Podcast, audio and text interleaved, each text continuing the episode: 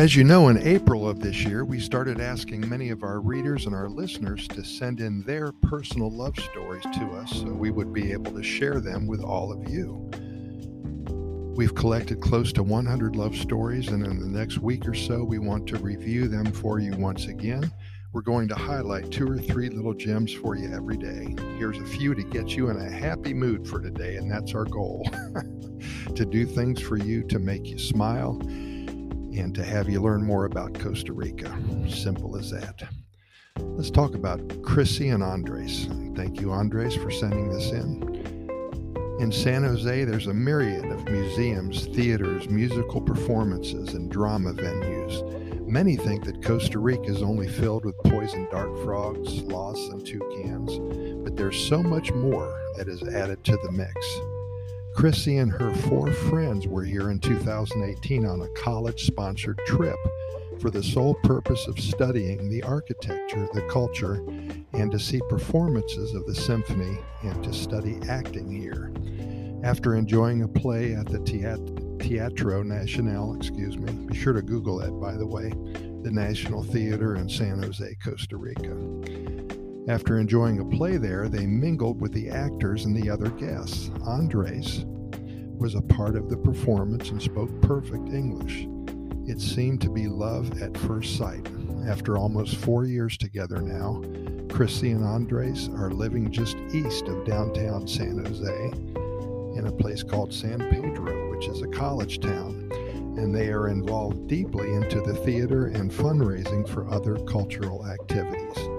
They are acting out a new life together here in one of the happiest countries on the planet, and we are so happy for Chrissy and Andres.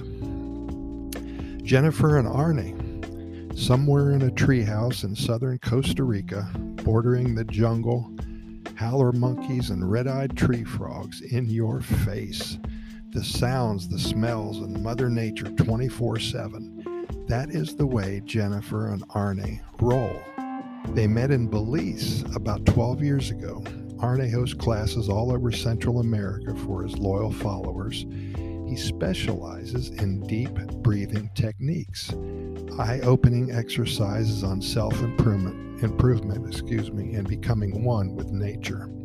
Well, a few years ago in Belize, Jennifer and Arne became one with each other and are now married and live in a wonderful place, a peaceful life 25 feet above the jungle floor. Their neighbors are the creatures of the jungle, and together they are now teaching others how to enjoy life in a natural way within a deep jungle venue. It's exciting because their hearts are huge and they love helping others to help themselves. They have a love for life and for each other forever. And last, let's talk about Mikey and Andreina. What a beautiful name. Being a huge soccer fan has its benefits. When Costa Rica qualified for the World Cup, I believe that was in 2014, that year was a strange period of time for Mikey. Coming from Dallas, he was a Cowboys fan since he was a child.